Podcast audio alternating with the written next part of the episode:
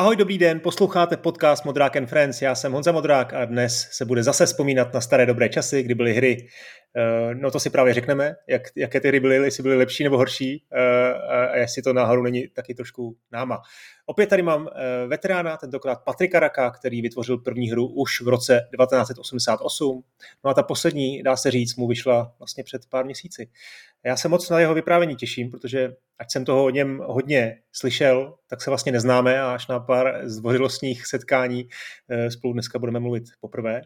Ještě než ho pozdravím, tak bych rád jako pokaždé poděkoval svým podporovatelům na serveru Gazetisto za tři desítky měsíčně. Můžete i vy získat přístup k epizodám s předstihem a včetně bonusového obsahu. Eh, taky tam posílám pravidelný sobotní newsletter. No a za podporu děkuji taky studiu Warhorse. Tak, eh, teď pojďme už k hostovi. Ahoj Patriku, jak se máš a co teď hraješ? Ahoj, fajn, mám se dobře a jelikož jsem tolik busy, tak teď toho tolik moc nehraju, mám obrovský backlog, ale když můžu, tak eh, samozřejmě co hraju. Poslední, co jsem hrál, Last Call BBS, skvělá věc od Zachtronics, takže to jsem si moc užíval. Jo, která ta, která ta konkrétní minihra tě tam bavila nejvíc? Jaký, Hele, uh, strašně, strašně se mi líbí ten chip wizard, to mě vždycky zajímalo i ta hardwareová stránka, já jsem spíš softwarový člověk, takže vyzkoušet si to trošku, tam udělat nějaký ty obvody, to mě zajímalo. A i ta genetická, ta byla taky docela jako zajímavá, řekněme, takže hmm, hmm. pěkný počin, pěkný počin. No jak moc hraješ? Hele, já bych hrál, eh, samozřejmě veškerý volný čas bych dokázal strávit hraním, nebo já nevím, koukáním na filmy, čtením knížek, takový ty věci, co člověka zajímají. Bohužel toho času je tak málo, takže já se musím omezovat spíš na ty tituly, které jsou takových těch 10 hodin, to je pro mě ideální velikost. Jak říkal už před lety Shigeru Miyamoto, když dělal Pikminy, že vlastně to si nadizajnoval v podstatě hru pro sebe, protože to je takových těch 10 plus minus hodin a to je to, co ho lidi našeho věku většinou mají čas. Já samozřejmě hraju i jiné věci, nejvíc času v poslední době, teda teď už jsem to nehrál, ale třeba do Overwatche, tam mám možná nějakých tisíc hodin, což je na mě hmm, jako opravdu, opravdu hodně. A jinak takový ty věci, do čeho jsem dal víc času, tak samozřejmě nějaká Zelda. Xenoblade Chronicles 2, to je moje srdcová záležitost taky trojku mám koupenou už dlouho, ještě jsem ji ani nepustil, takže to je, je vidět, jak jsem na tom s tím časem asi. No. Hmm. Na padesátníka slušný vkus, myslím. Taky to jsou takový trošku jako hardcore hry, jak se ti, jak se ti vlastně jako stíhá hrát proti těm mladým. Eh, tak samozřejmě v Overwatchi tam eh, je vidět, že já už jsem starý, eh, nebo starý, starší ročník, řekněme. Když jsme zkoušeli takový ten test, nevím, jestli znáš s pravítkem, jak se zkouší rychlostní reflexy, tak to se synem to samozřejmě těžce prohrávám. Já to pod 10 centiáků nechytnu, on to má někde kolem tří, viď? Takže pomalost už tam je, ale na druhou stranu zase bych řekl, že to dokážu vynahradit trošku tou hlavou, takže v tom Overwatchi se mi právě líbilo to, že tam dokáže dokáže člověk opravdu tou kompozicí toho týmu to hodně ovlivnit Bohužel samozřejmě, když hraješ s randomama, tak to spoustu hrajou jako deathmatch, to je hmm. smutný, ale když to hraješ s někým, kdo ten, ten tým, který ví, co dělá, tak vlastně když bereš ty country, ty hrdiny, tak seš velice jako kompetitivní i, i v mém věku, řekněme. Jo. Já ještě musím pozadit, eh, já tě vidím na kameře a za sebou máš spoustu uh, her, evidentně nějaký jako speciální edice, nějaký postavičky, takže jsi fakt jako hardcore hráč.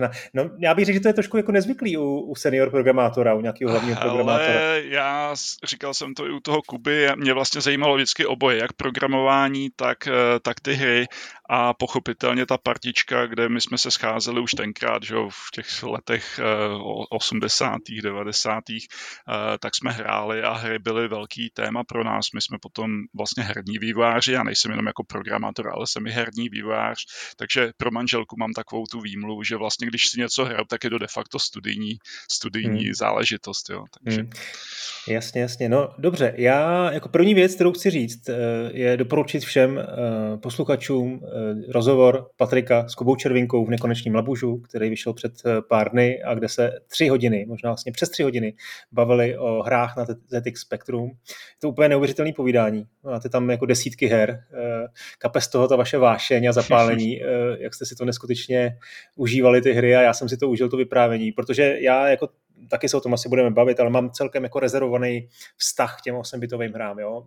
Taky na ně mám krásné vzpomínky, ale myslím si, že to byla doba, kdy ještě ty hry byly, eh, měly své omezení a, hmm. a to i v zábavě. Jo? Každopádně jsem se to dost, dost dozvěděl. No, eh, my, jsme, my jsme ten rozhovor spolu si domluvali asi dva měsíce, trošku mě mrzelo, že mě vlastně Kuba předběhl, ale pak jsem si to pustil a úplně mě to nadchlo. My se budeme teda hodně bavit i o tvý pozdější vývojářské kariéře, Přesto ale neodolám a chci zůstat i u těch 8 bitů a na pár věcí se doptat. Tak zkus mě přenést do té druhé poloviny 80. let, jak fungovala tehdy řekněme, hráčská komunita u nás. Dá se vůbec říct, dá se vůbec mluvit o nějaké hráčské komunitě v 80. letech? Určitě, ale proti tomu, jak dneska hry, řekněme, už se stávají mainstreamem díky těm mobilům, že jo, vidíš v metru, každá ženská hraje tam nějaký bedžu nebo něco takového, spoustu lidí hraje, který bys řekl, že nejsou žádný jako hardcore hráči, tak v té době těch, eh, řekněme, těch 80. let, tak to byli opravdu nadšenci do počítačů. Vlastně mnohem víc bych řekl, že děti, než eh, ty dospělí. Samozřejmě eh, mezi dospělejma, když jsem potom chodil do nějakého toho Sinclair klubu, tak tam si viděl, že tam byly takový ty typy, které jsou, řekněme, zajímavé elektronika, tak tam to přešlo přirozeně k těm počítačům ta vášeň, ale jinak to byly naprosto v velké většině, bylo mnohem, mnohem víc dětí, než prostě hmm. nějakých starších pánů v té době tam bylo. Jo. Takže bych vlastně řekl, že ta naše generace, co jsme my možná ještě o něco pár starších let, eh, byla jako ta velká, kdy začala se ta, eh, řekněme, skupina lidí, co se o hry zajímali, vlastně rozrůstat. A eh, bylo to bylo to, já nevím, tak ve škole, když to řeknu, o, ty hry, hra, chtěl by je hrát každý, ne každý ten počítač měl, ale řekl bych, že takových já nevím, čtvrtina lidí možná na základce, na základce ještě na, na Gimplu pak, že třeba měla, měla nějaký typ počítače a vlastně e, bylo to jedno z témat, o kterých jsme se bavili, no. Hmm.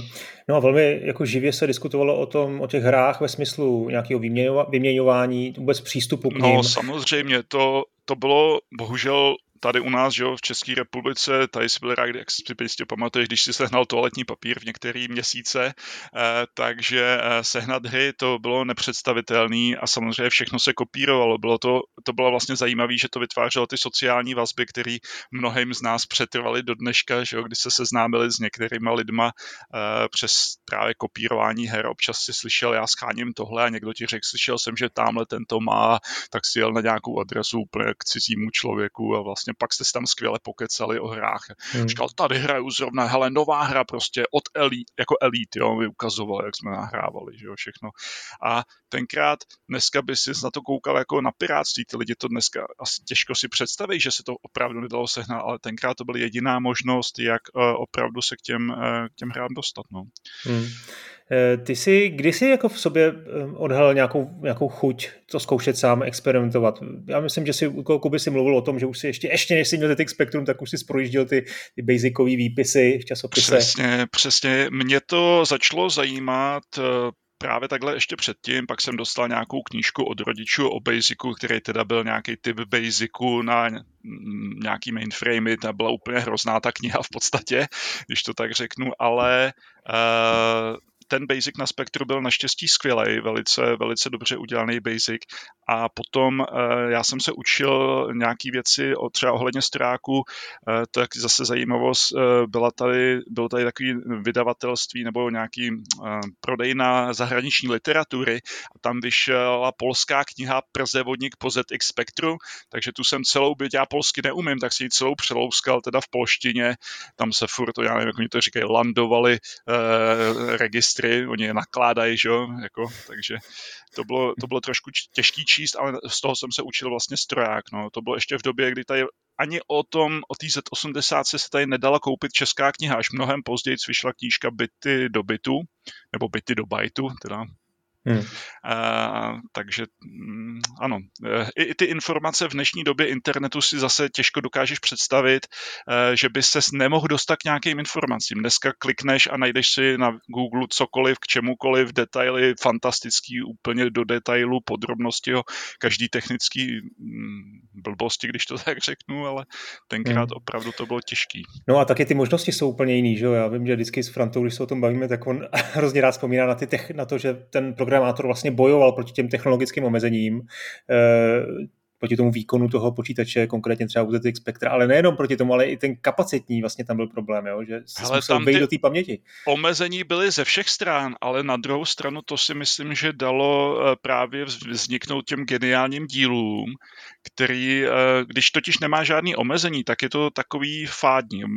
Jestli si viděl moc hezká přednáška Mark Ferrari, což je člověk, který dělal skvělou pixelovou grafiku, asi ho znáš pro Monkey Island, Loom a teďko vlastně dělali ten Thimbleweed Park, tak ten o tom v té přednášce mluví, že dokud měli ty omezení, tak to byla vlastně výzva posouvat to eh, někam, eh, bylo, bylo prostě fajn. Když to dneska, když vlastně máš neomezené množství barev, můžeš kreslit úplně v jakýmkoliv stylu, tě napadne i na tom počítači, tak je to vlastně mnohem složitější i přijít s něčím zajímavým a něčím hmm. zaujmout. Tenkrát si zaujmul už jenom tím, že si to udělal lepší, rychlejší, plynulejší než všichni ostatní a to byl ten wow faktor, který dneska dneska uh, za mě vlastně, jak si sám na začátku v úvodu říkal, jestli ty hry byly lepší nebo horší, dneska ty nejvíc nablejštěný uh, pixely mě to až tak úplně nebere. Já jsem radši, když do toho dostanou něco zajímavého, nějaký zajímavý třeba kartoonový shader nebo nějaký zajímavý twist.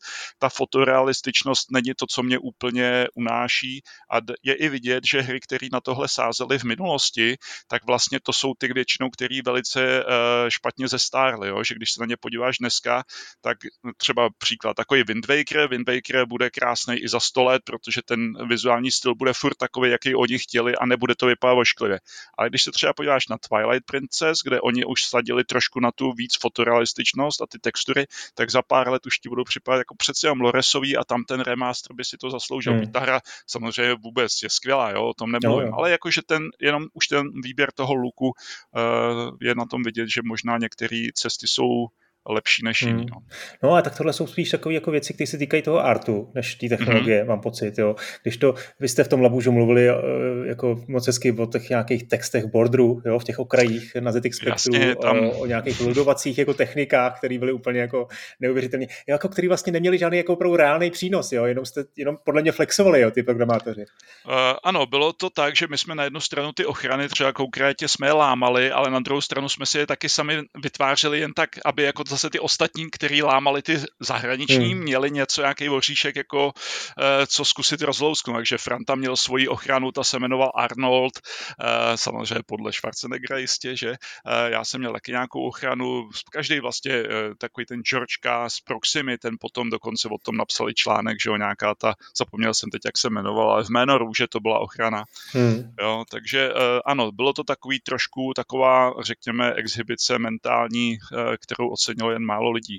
Dokonce Franta potom třeba měl loader, někdy se tam jak psali se i ty vzkazy do těch her. Pamatuju si, uh, Franta měl lo, eh, ochranu, část toho byla, jmenovalo se to Total Load, což byl takový složitý loader, který přepisoval sám sebe a modifikoval se během toho nahrávání mockrát, což samozřejmě bylo celkem složitý uh, v té době dekodovat, protože si jak si nemohl to trasovat, když ti zároveň běžel ten kazeťák, že jo, mohl si trasovat, hmm. když hm, jako pomalu, ale ne, když ti v tomto real time mělo nahrávat.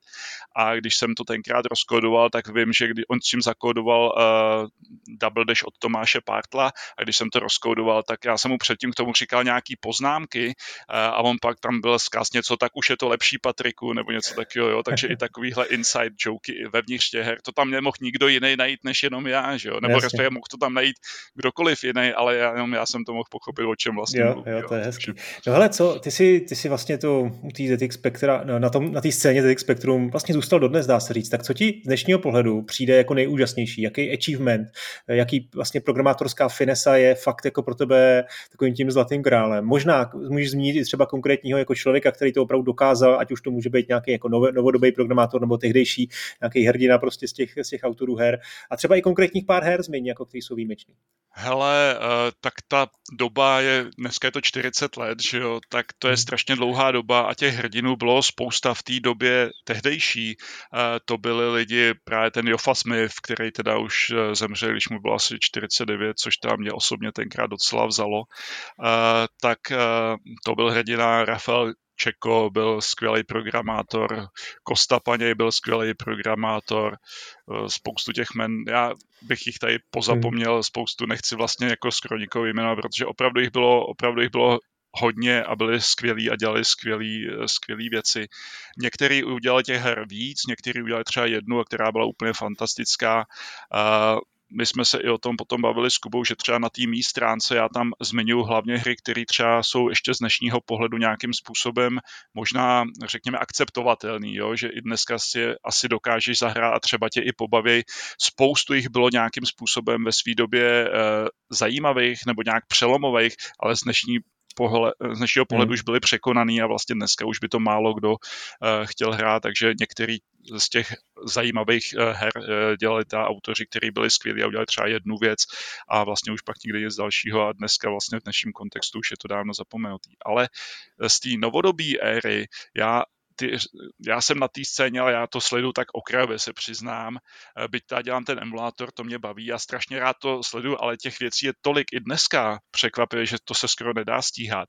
A ty lidi dělají dneska fantastický demíčka, obzvlášť třeba, třeba uh, ruský autoři nebo i ukrajinský autoři, tam je, ta, tam je to pořád vlastně hmm. mnohem živější, protože jim ty počítače, oni tam měli ty ruský varianty, Pentagon, uh, to tam existovalo vlastně v těch devadesátkách, kdy my už jsme dávno měli tady Amigy a něco, což oni nemohli mít, protože tam bylo že embargo, pokud vím, jako na uh, vlastně dovoz do, do socialistických států. Dokonce i k nám Amiga vlastně oficiálně přišla až jako mnohem později. Uh, takže tam je to velice silná ta komunita a oni dělají fantastické věci. Hra, kterou jsem změnil, třeba to Fire and Ice nebo Demíčka. Uh, my jsme se s Kubou vůbec nebavili o té demoscéně, ale to jsou naprosto fantastické věci, co oni dneska z těch počítačů uh, vyždímají. Takže jako hmm.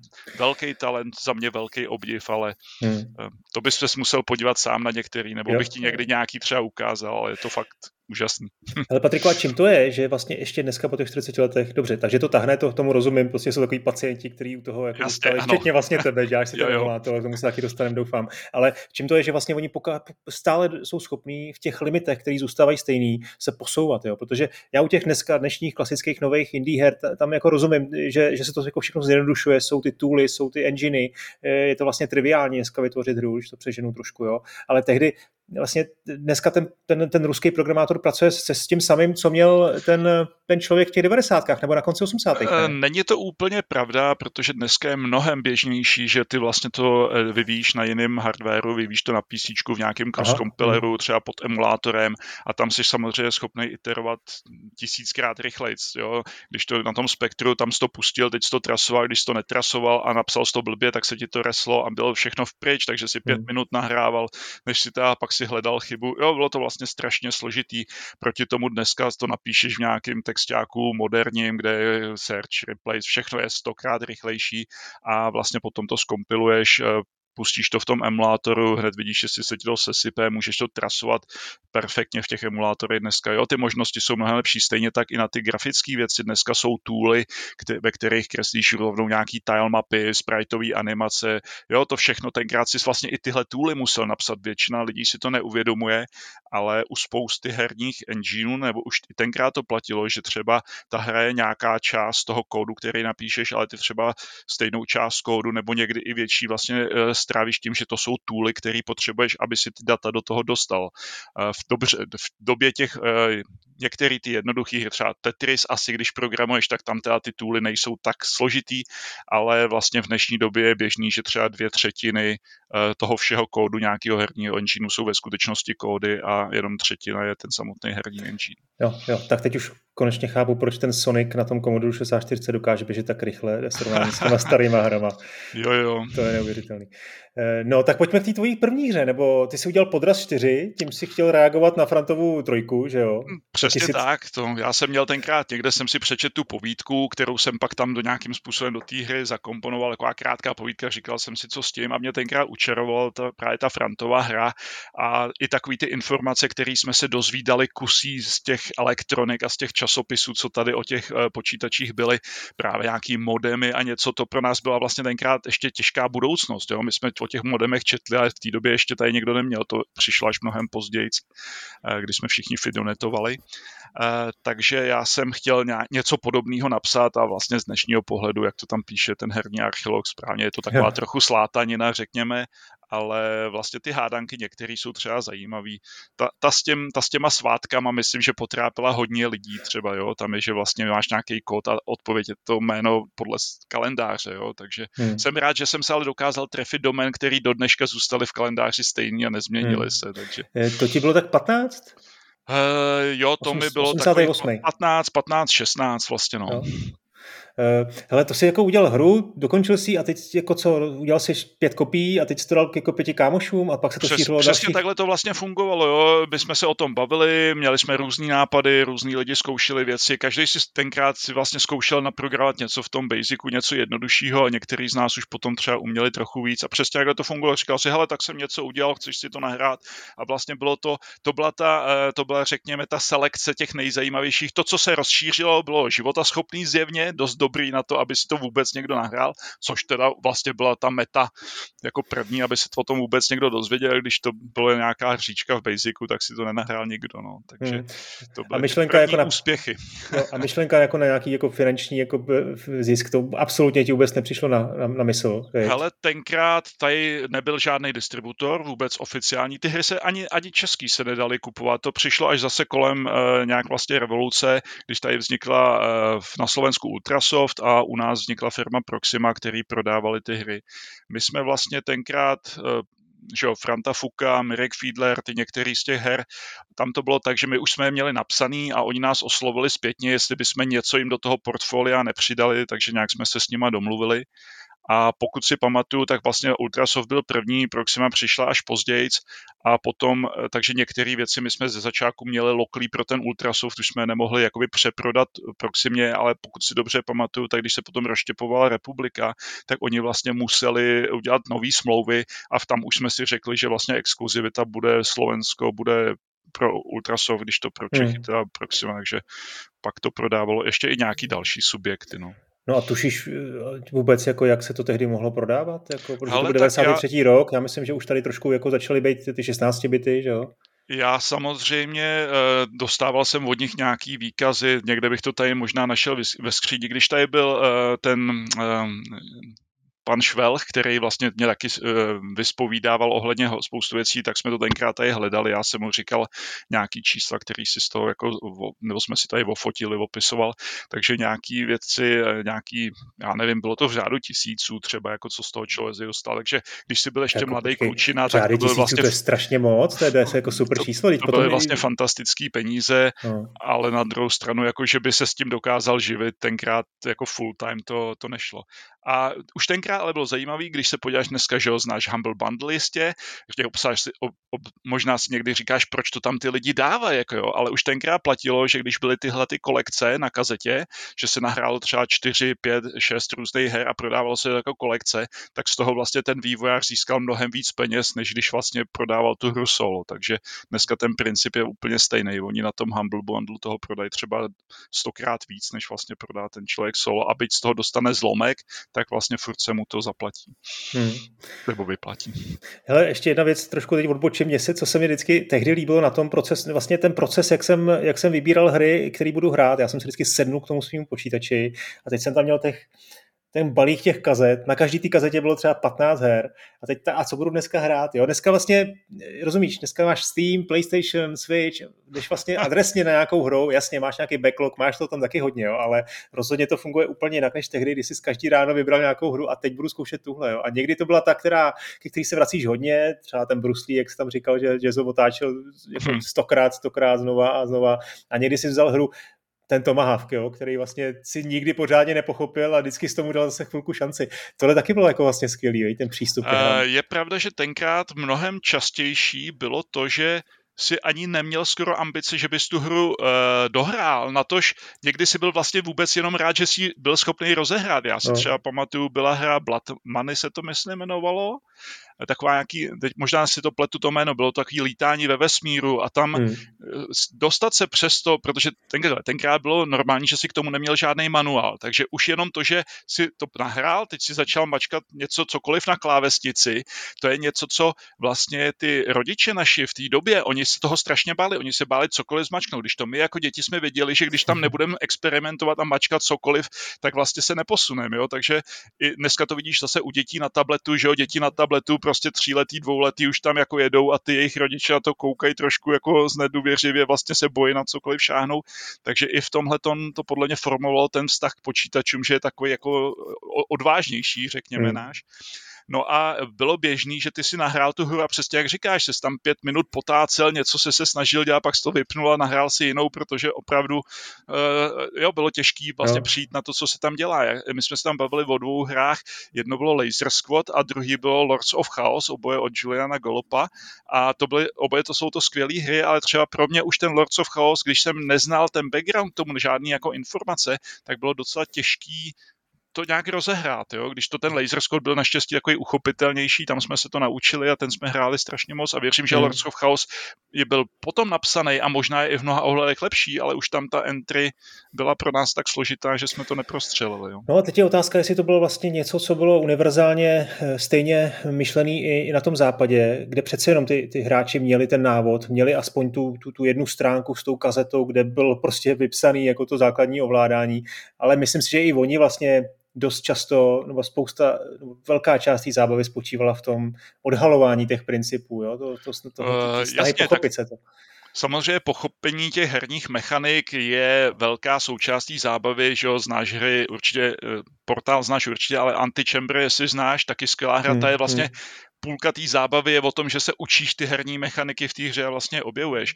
Takže někdy se to možná dělalo schválně, abys vlastně se naučil, jak postupovat tou hru a přicházela na ty triky, ale je pravda, když to dneska vidíš, eh, když se podíváš na World of Spectrum, na ten archív, nebo na Spectrum Computing, kde je dneska ten archív taky, eh, tak vidíš, že ty manuály často byly velice detailní a někdy k tomu byly i dokonce povídky, třeba zrovna ty Lords of Midnight od Mikea Singletona, k tomu byla skvělá povídka, taková fantazie, úplně úvod do toho, to tě, to, jenom jak jsi to četl, tak si měl strašnou chuť tě to, uh, si to zahrát a je to úplně jiný najednou ten věm z toho, když to pak koukáš na ty obrázky obrázky a víš, co ty postavy dělaly a co znamenají, tak je to úplně jiný, když jenom jsou to nějaký panáčci na, na tom monitoru. No, jo. No, no, je to tak. No. Hele, ty jsi u toho uh, Spektra zůstal jako fakt hodně dlouho. Už asi si, mám pocit, že všichni tvoji kamarádi jako přišli dávno na Amigu a ty jsi pořád jako zůstal u Spektra. Proč? Uh, hele, tak jako já samozřejmě jsem taky přešel na Amigu. Já jsem měl Amigu, ale to Spektrum se mi tam válelo taky, ale je pravda, že nějak tak tu legacy toho spektra jsme drželi, bylo to právě ten, uh, ten emulátor toho FX Soundu, že jo, když jsem napsal a tak.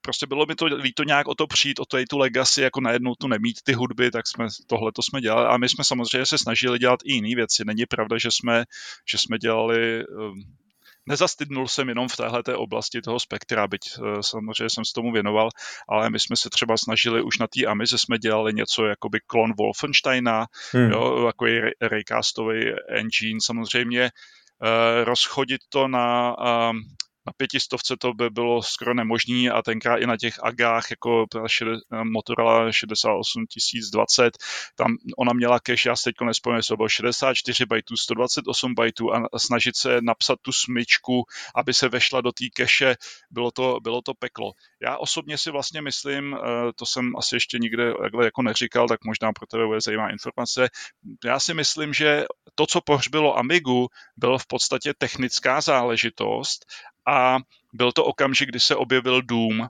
Jo, že to byl jo, ten zlomový uh, okamžik, kdy spousta i těch hardcore amigáčů, amigářů nebo jo, těch přívrženců Amigy vlastně si řekla, sakra, to chci a ta Amiga na to neměla, jo, tenkrát určitě ne. A bylo to podle mě vlastně z jednoho docela hloupého technického důvodu, Oni, když dělali ten hardware Amigy, tak oni zvolili techniku bitplánů, což je podobný tomu spektru. Vlastně, že máš uh, jeden byte, ten má 8 bitíků a těch, uh, každý ten bitík znamená jeden pixel. Tak se dělali ty černobílý displeje, vlastně to spektrum to mělo podobný s tím, že tam mělo ty atributy a na uh, Amize se to dělalo tak, že byly takzvaný bitplány, kde každý ten bitplán byl takhle právě černobílej, jo, jeden byte 8 pixelů a vlastně, když si dal ty dva bitplány přes sebe, tak ti to dělalo dělalo najednou ze dvou barev ti vznikly jako kombinace možná čtyřech barev, jo, a tím vlastně si jako nastavoval ty barvy. A jak se přidávaly bitplány, tak když jsi měl pět bitplánů, tak jsi měl 32 barev, což bylo vlastně u těch Amig tenkrát limit.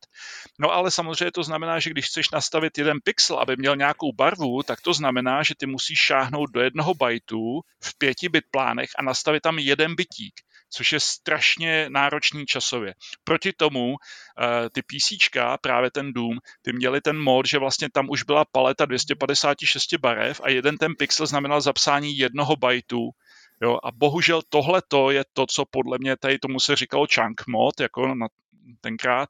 A Amiga tenhle ten chunk mod neměla a to si myslím, že možná přispělo k tomu vlastně, že nedokázala konkurovat těm, eh, těm PCčkům. Jo? Představ si, že by si tenkrát měl vlastně Amigu, ale najednou by ti na tom valil ten Doom úplně jako na PCčku, tak bys asi neměl takový důvod vlastně jako jo, jo, přecházet, jo. ale bohužel, bohužel.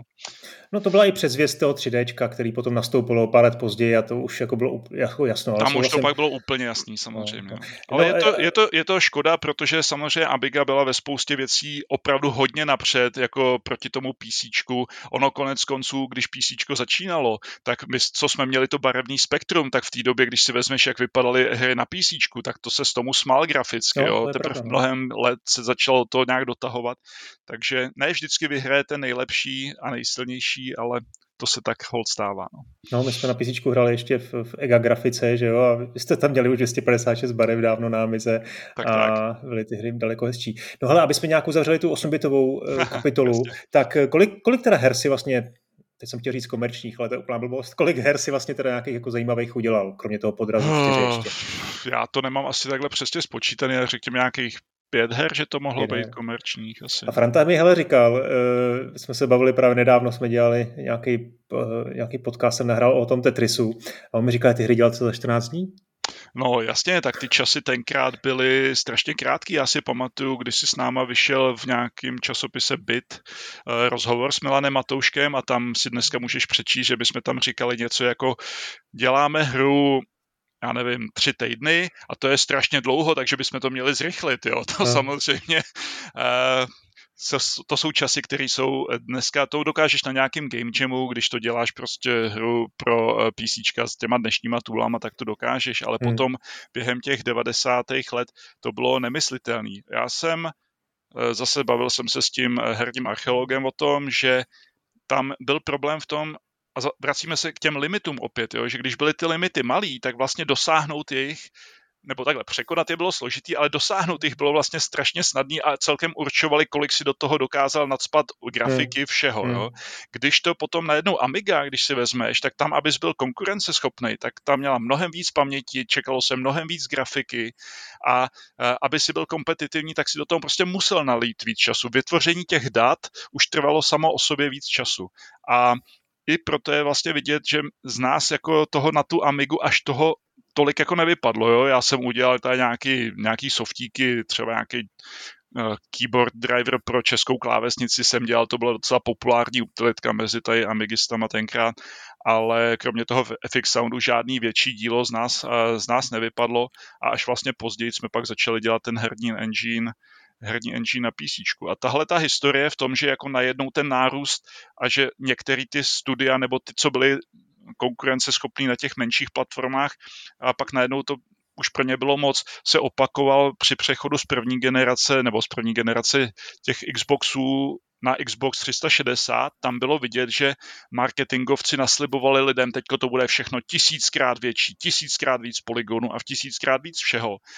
A tak to samozřejmě nesplnili, protože marketingovci vždycky slibují víc, než dokážou splnit. Ale řekněme, ty požadavky se zvedly třeba desetinásobně, dvaceti, třicetinásobně, ale jak si nikomu nedošlo, že eh, ty ceny těch her se nezvedly takhle. Takže samozřejmě spousta studií tenkrát opravdu tenkrát asi si to budeš pamatovat, v tu dobu vlastně spousta studií zkrachovala nebo je skoupili jiný velký studia, takový ty e, firmy jako já nevím, no prostě hlavně kolem třeba těch RPGček, tam jich bylo spoustu, který to vlastně hmm. zabalili, poskupovali jak do jiný, jo, protože měl si tým 20, 25, 30 lidí, to byl tým, který na tu první generaci Xboxů anebo tý PS3 tenkrát byl schopný něco vytvořit a najednou uh, vlastně jakoby s příchodem 360, jsem ta, ty, ty PlayStationy jsem asi posunul o generaci, že jo, ale eh, tak mezi PS2 a PS3 a při příchodem na tu 360 si najednou potřeboval tým 200, 250 lidí, 300 lidí, to bylo jako najednou standard, aby si byl AAA, takže tam, tam se začala lámat chleba a opravdu zase se stalo to, že najednou víc, všeho je potřeba víc a je to strašně pracný to vyrobit. No. Mm-hmm. No a úplně poslední věc k tomu ZX Spectru, ty si teda udělal emulátor, jak na PC, tak eh, na, na 3DS?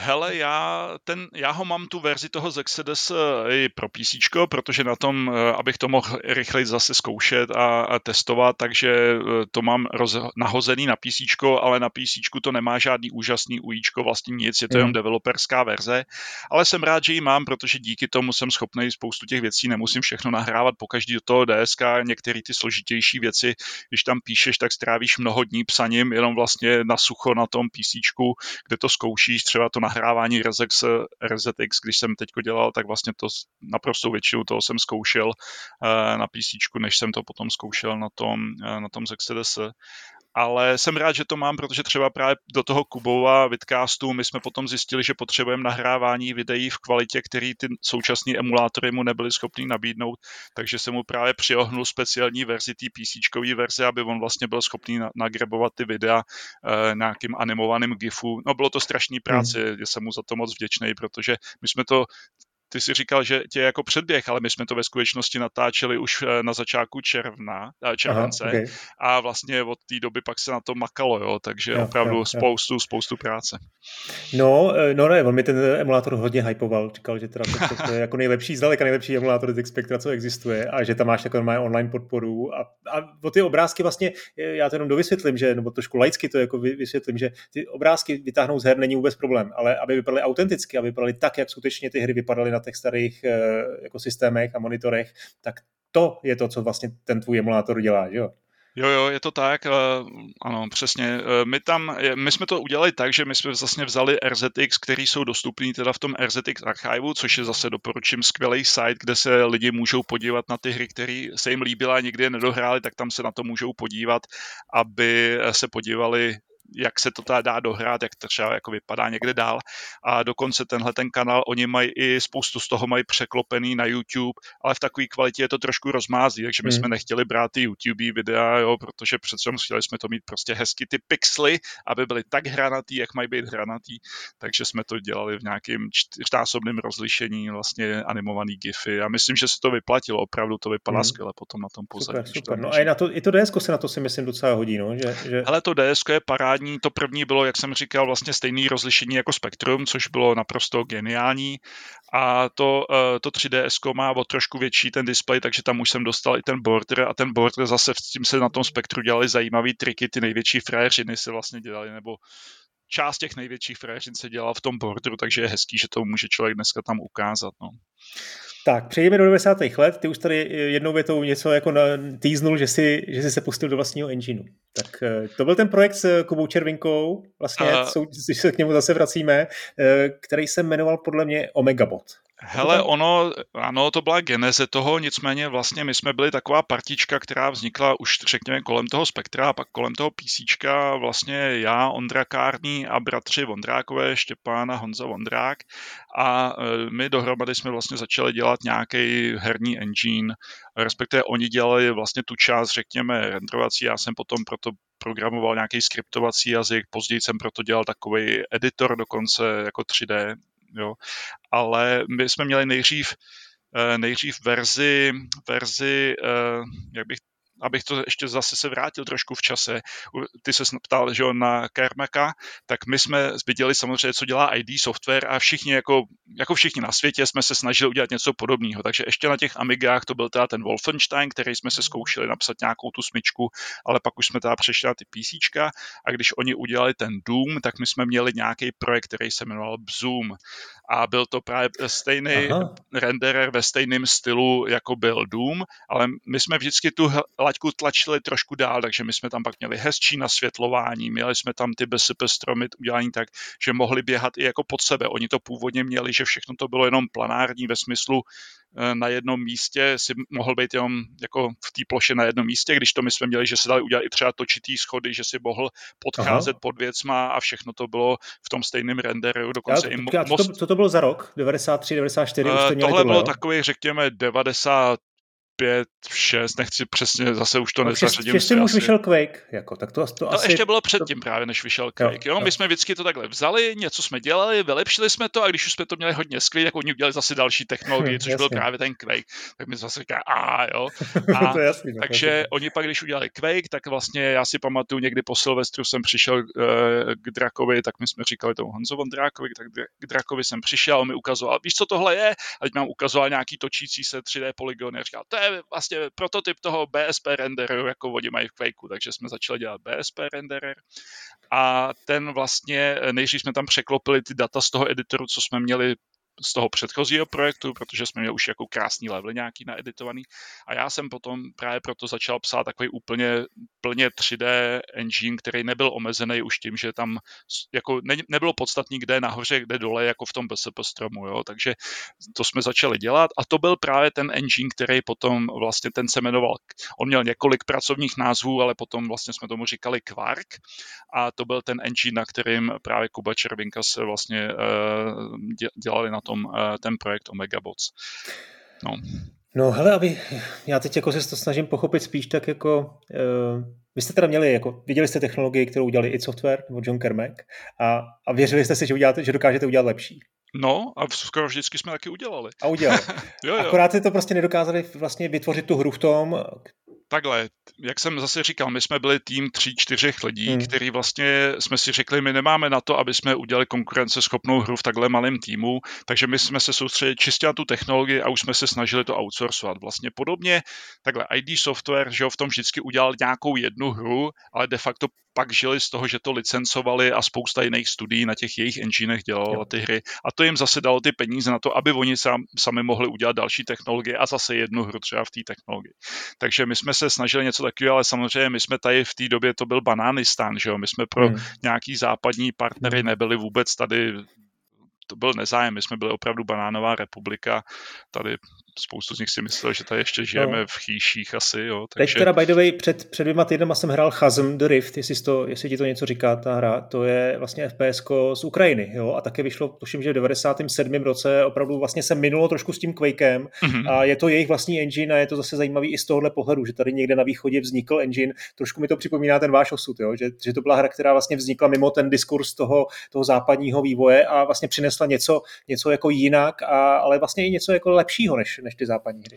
Hele, ono, eh, tohle je asi osud mnoha, mnoha studií, vlastně takový oslý můstek potom k CCS Software. Jo. Eh, zajímavý je, že my jsme se s těma klukama, eh, vlastně, který jsou dneska majitele CCS Software, my jsme se s nima právě znali s tou partičkou, co jsme dělali ten engine, tak ten Petr Šebor, oni tam chodili a vždycky říkali, co už dělali oni, jako jo, a vždycky Aha. přišli a říkali, tak už máme taky tohle a ten Drak jim právě vždycky řekl, no ale já už mám mezi tím zase tady lepší světla, tak ten Petr Šebor šel a zase to musím tam nějak taky dostat, jo, takže my jsme se jako hecovali, hecovali navzájem a je teda zajímavý, že vlastně dneska oni z toho jejich engineu, který vznikl právě v těchto těch letech, v těch devadesátkách, tak oni měli hodně podobný engine jako my. Bylo to stavěný na střílečky, koridorový engine a jako my podobně měli problém to prodat někomu na nějaký koridory, nebo prodat, jo, nějak se domluvit.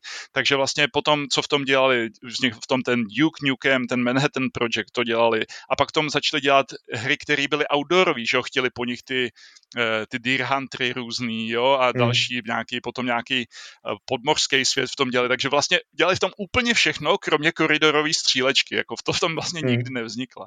A pozůstatky tohohle engineu se vlastně promítají do toho engineu, který má se se software dneska a vlastně dá se tam najít taková nějaká kontinuita v tom. Hmm. Já si totiž myslím, že tady na světě jako bylo takovýhle jako týmů a, a nějakých geniálních mozků, který vytvořili nějakých engine jako spousta, jo. Jenom prostě nedokázali dotáhnout to i, i nejenom z pohledu toho engineu, ale i z pohledu té hry a udělat něco, co prostě se povedlo těm, těm i software. Jo. Hele, ono to uh, platilo vždycky a platí to do dneška, že těch talentovaných lidí je tady strašně spousta, ale na to, aby si uspěl, nestačí ani ta jenom sama těžká práce a ten talent a všechno, ale potřebuješ i velké množství štěstí, aby to prostě nějak klaplo a navzájem se to někde potkalo. A já jsem si dřív jsem si třeba myslel, že jsme měli trošku smůlu, že jsme tady prostě z tý, jako od nás, tady z té řekněme, střední východní Evropy, jo, že nás tam neberou a že jsme měli jako těžší podmínky. A potom později, když už jsme jako dělali v Mindwareu, tak my jsme tam měli spousty takových těch smutných historek s publisherama, kdy prostě ty projekty nedopadly tak, jak měly. A vždycky jsem si myslel, že třeba hold máme my to smůlu. Ale když jsem potom četl spoustu knížek o, ať už z těch uh, doby těch 8 bitů, nebo potom i třeba v Japonsku, jak ty herní studia fungovaly, a tak ono zjistí, že opravdu ten úspěch je uh, často, často je to velice bolestná cesta a není to vůbec veselý. A i vlastně bylo spousta firm, který udělali něco, bylo to naprosto skvělý a oni už ten úspěch nedokázali zopakovat, nebo ho dokázali zopakovat jenom párkrát hmm. a vlastně pak už se úplně rozpadli. Jo.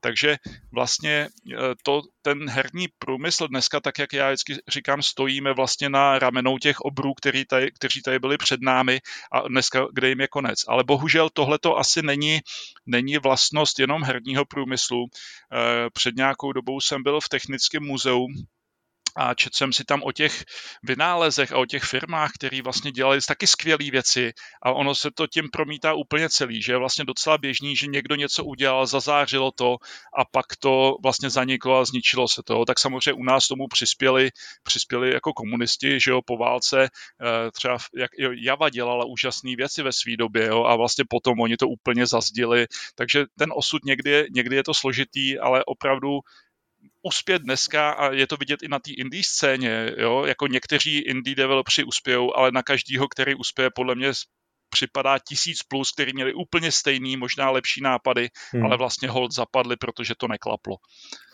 Jasně a ještě se zeptám teda, jestli máš pocit, že jste byli i jako pionýři v tom smyslu, že jste opravdu i bez toho, kdyby tady byl Kermek, který udělal engine eh, Wolfensteina a Duma a, a potom Quakea, tak kdyby tohle neexistovalo, tak ty jsi byl schopen přijít s tím enginem, se kterým si tehdy jako nějak laboroval? Nebo, nebo to je něco, co přece jenom vám pomohlo, že jste měli nějaký srovnání, něco vás inspirovalo a nakoplo? Ale samozřejmě ta jeho technika, kterou on tam používal, je možný, že by to tady někoho napadlo a nějak bychom se k tomu dostali, ale on byl opravdu ten, kdo byl vždycky jako o krok napřed jo, a přišel s tou s tou vizí dřív než ty ostatní. V době, kdy my jsme tady se pláceli s tím raycastingovým enginem, který byl alá ten Wolfenstein, tak on už jako prostě měl nakročeno, udělal toho Duma, což bylo jako wow. A zase, když už tady všichni se snažili dělat prostě ty, ty, bez, eh, ty besepový enginy ve smyslu toho Duma, tak on přišel s tím, jako že to použil v toho fully 3D, mm-hmm. toho mhm. Quakea. Takže vlastně nestalo se jako v té době nikdy, že by jako někdo jiný s tímhletím přišel dřív než on, byl to jako on.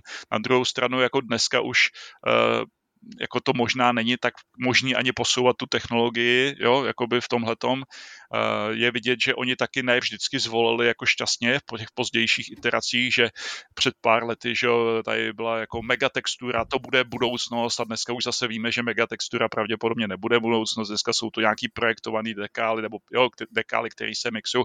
Ta, ta technologie se mění, jsou tam i jako řekněme slepý uličky, které ve své době byly jako to nejlepší, ale vlastně dneska už zase je to jinde.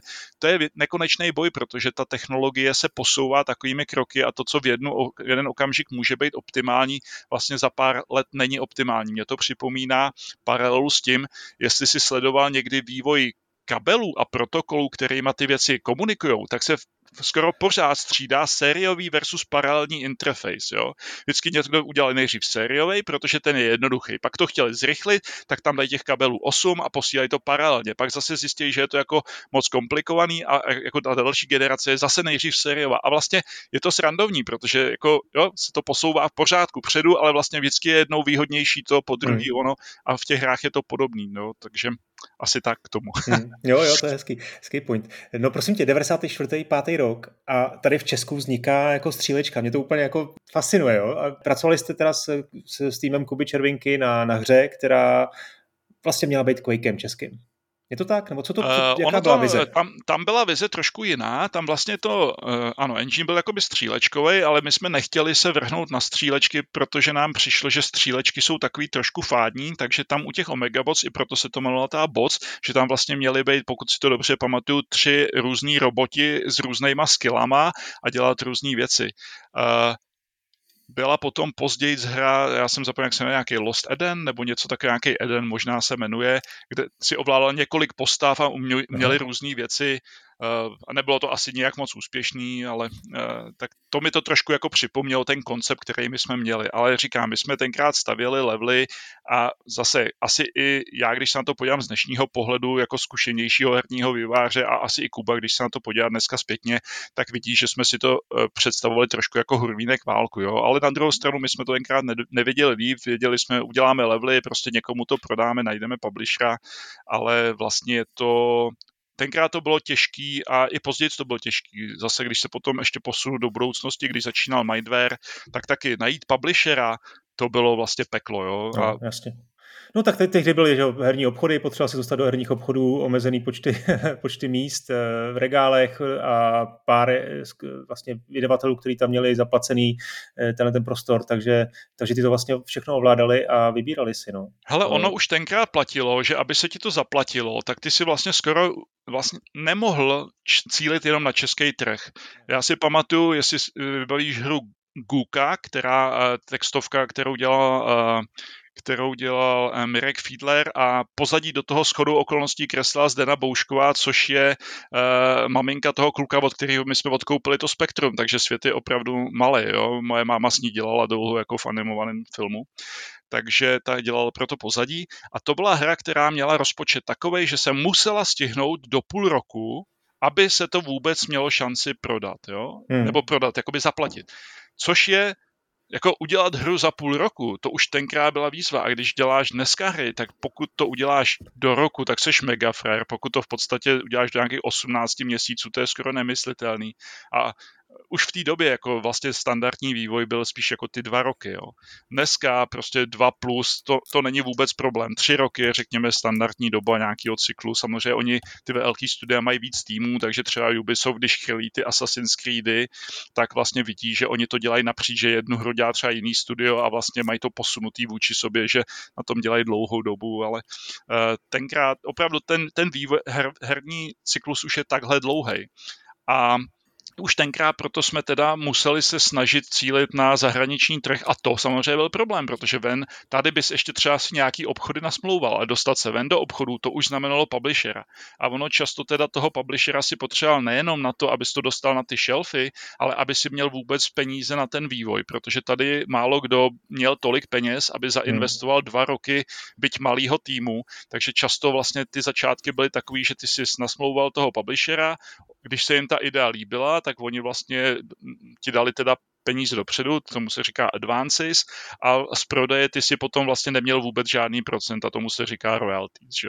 Takže ty si skoro vždycky vlastně se upsal k něčemu, pak si na tom horko těžko makal, byl si rád, když to zvládnu a vlastně na konci si měl zase houbeles, jo, vlastně hmm. zase se musel upsat k něčemu a to si byl vlastně šťastný, když se mohl upsat a dělat na něčem dál, protože to zařídilo, že to studio vlastně takhle pokračovalo. Ve stejném módu jel i ten CCS software několik let, než si vlastně naspořili nějaký trošku budget, že si mohli něco zafinancovat a osamostatnit se. Dneska je ta situace úplně jiná, protože díky digitální distribuci jsme tenhle ten, eh, tenhle ten článek toho řetězu schopný přeskočit, takže vlastně eh, dnešní indie vývojáři si neuvědomují, jak oni to mají nádherný, protože když máš skvělý nápad a teda máš i to štěstíčko, že si tě ty lidi na tom Steamu všimnou, tak jsi schopný prodat prostě spoustu hmm. kopií a vlastně nemáš, nedohaduješ se s někým, s nějakým prostředníkem, který ho musíš přesvědčit, že je ta tvoje hra zajímavá. Hele, ale já mám pocit, že ten problém s publisherem, eh, ten vlastně se vás týkal až eh, v té éře Mindwareu, respektive Karla Papíka a podobně. Že vlastně tady, když se bavíme o těch 90. o té střílečce, mám pocit, že jste vlastně do té fáze ani nedostali, ne? Že jste vlastně neměli tu hru. No pro... ne, to bylo paralelně, samozřejmě Kuba Červinka, oni jako objížděli a taky se to snažili někde prodat, ale bohužel, bohužel právě neúspěšně a to bylo i ten důvod, proč vlastně nakonec se to de facto zařízlo a hold, ty ztráty se nějakým způsobem museli odepsat, hmm. což byl samozřejmě je smutný konec. No.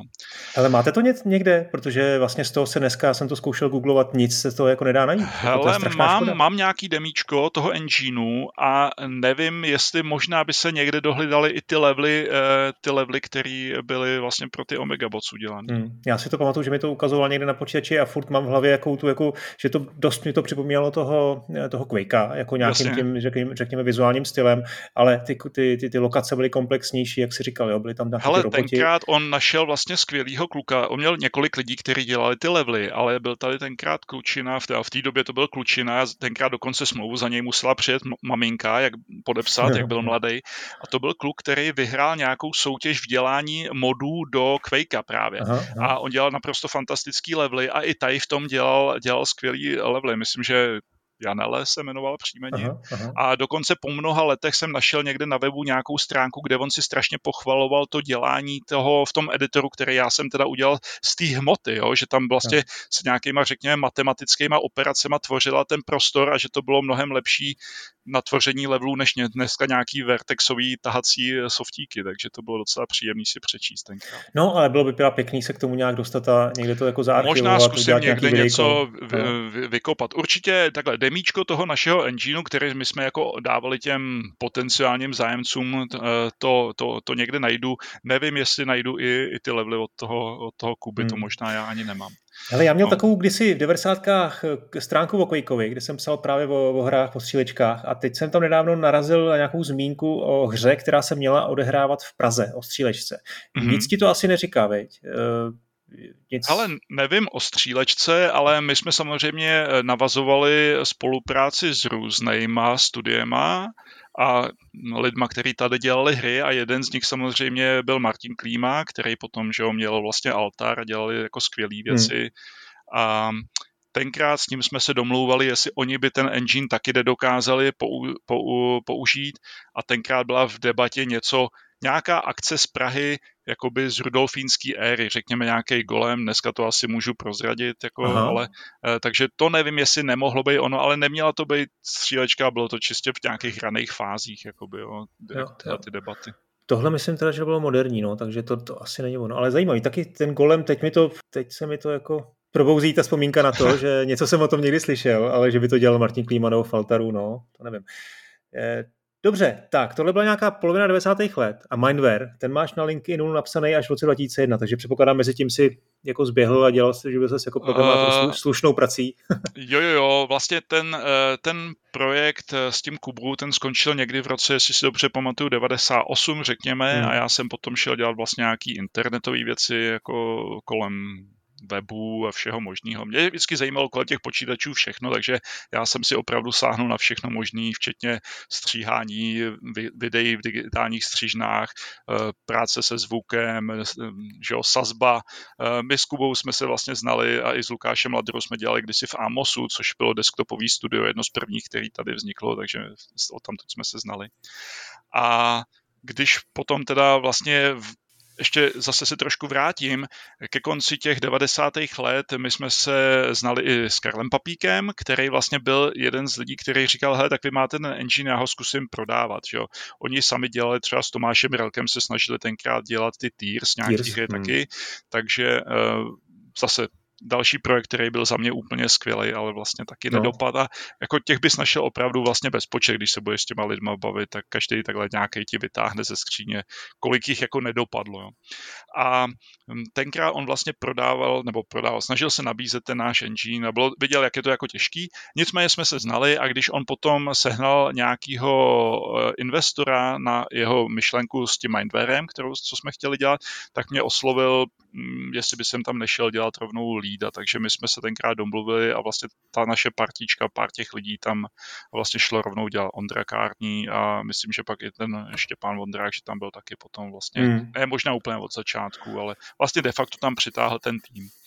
No, to byl rok 2001 teda, takže to byl to rok 2001 a tam byla vize Xboxu. taková ze začátku, my jsme, vize byla, nebo na co on sehnal ty peníze, bylo, že uděláme MMO FPS, Jo, to vlastně, dneska bych řekl, možná jsme mohli být Fortnite, kdyby jsme to jako dotáhli, ale nicméně eh, my jsme teda začali dělat střílečku, masivní multiplayerovou jsme chtěli, ten, neměl by to být Battle Royale, to byl žánr, který v té době ještě neexistoval vůbec, ale měla to být jako střílečka, kde běháš, střílíš A my jsme na tom začali dělat a mm, spoustu nějakých iterací postupně, ale během asi roku a půl jsme, jednak teda jsme zkoumali, co se děje ve světě, ve světě stříleček, ale co se děje v tom onlineovém světě.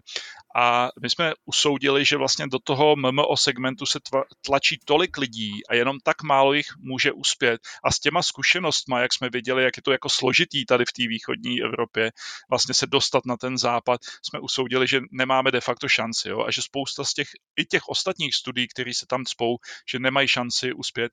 Takže jsme eh, se rozhodli zabrousit do nějakých bezpečnějších vod a říkali jsme si, co by jsme mohli teda, když už máme teda nějakou rozjetou technologii, když tady děláme něco, co by jsme mohli udělat jinýho, v čem by jsme mohli být silní, co by mohl být ten náš uh, selling point, který jiný třeba nemůžou nabídnout.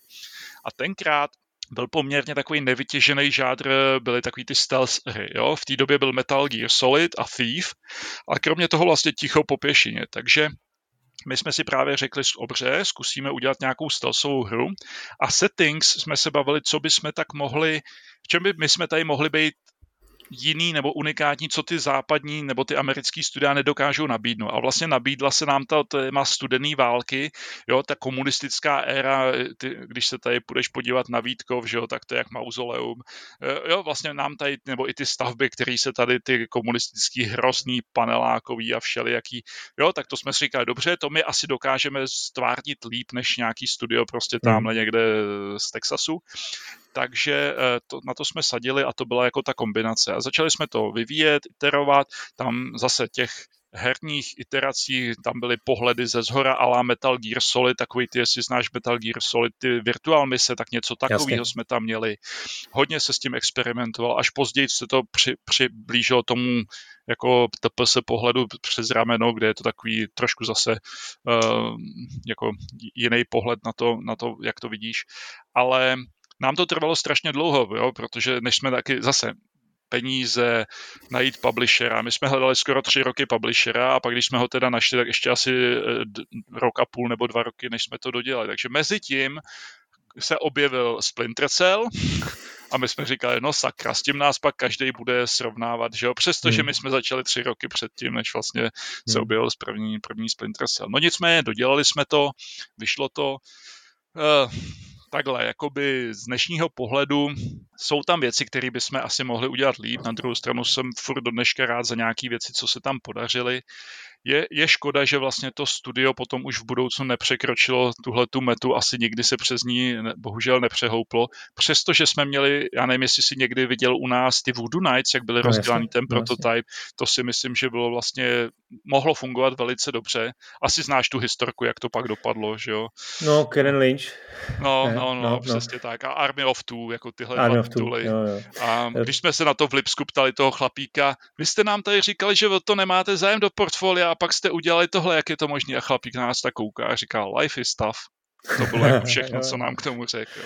No. Takže to byl tenhle ten prototyp, pak jsme dělali vlastně ten, to si asi taky viděl, ty Unknown Heroes, což bylo takový to uh, z, z druhé světové války RPGčko, to mělo být ve stylu Kotor, že jo, to byl taky docela dotažený prototyp, zase jsme nenašli na to publishera, jo, takže hold, to je ten úděl herních vývojářů, že se snažíš, snažíš a i když máš třeba skvělou technologii, skvělý nápady, vlastně vypadá to dobře, když ti na to někdo uh, tenkrát nedal ty peníze, tak si měl smůlu. Hmm. Já si myslím, to... že to byla ta nejhorší vlastně doba, kdy jste, to, kdy jste tohle mohli udělat, jo? že jste měli relativně jakoby Ačkový hry, nebo hry, které byly jako velmi ambiciozní, ale bohužel ještě nebyla doba ty digitální distribuce. Přesně, jo? na to my jsme strašně strašně vlastně pohořeli na to, že nebyla ta herní distribuce a jak to mám takovou historiku, zase se bavíme, když jsme se bavili s těma publisherama na těch, na těch meetingách, že jo, někde tenkrát předchůdce Gamescomu nebo něco takového, nebo nevím, jestli už to byl Gamescom, to si teď nevybavím. Na Ale CPS jsme se, ještě možná zřejmě. Možná, možná my jsme se s nima bavili a on říká, hele, my vlastně, oni už tenkrát jeli na jistotu, jo, všechny ty zavedené firmy už v tu dobu jeli franšízy svoje no, no, a oni věděli, my děláme za rok maximálně jedno, možná dvě originální IP nový.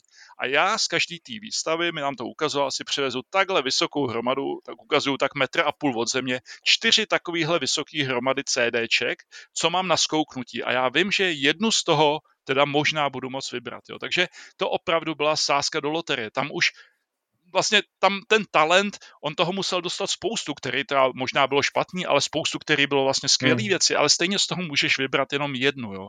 A hmm asi víš sám, že někdy i potom ty hry, které oni vybrali, tak ne vždycky si za to postavili. Třeba když vycházelo Mirror's Edge, což že jo, to vypadalo fantastický no, design, takový čistý design, clean, ten artwork byl skvělý. Oni s tím měli velký plány a potom najednou nějak, když se to blížilo, měli běhat skutečně sprinteři po městech s těma nějakýma begama. Jo, velká reklamní akce na to měla být a oni to pak všechno zařízli a vlastně jako během toho, když to vycházelo, se za to ani sám ten publisher nepostavil, protože usoudili, že, že to nedá. Jo. Nebo uh, zase historka od Martina Klímy, když měl vycházet OVčko, uh, Original War hra, za mě taky hra, která byla skvělá, předběhla dobu tam tak, tady to musím utnout, hodinka utekla jako voda a zbytek už je určen pro mé předplatitele. S Patrikem Rakem jsme se bavili ještě celou hodinu. Probrali jsme zbytek jeho kariéry, tedy především SC Software, kde vede tým programátorů. Řešili jsme i budoucnost herních engineů a nových technologií. Co říká na virtuální realitu? A jak to bude za pár let s herním vývojem? Které vývojáře nahradí umělá inteligence? Nakonec ještě Patrik prokázal nevýdaný přehled o současných hrách. No, bylo to výživné povídání a pokud si ho chcete poslechnout celé, zaměřte na modrák.kazetis.to. Pokud vám stačila tahle volná část, díky za pozornost a těším se zase u dalšího dílu.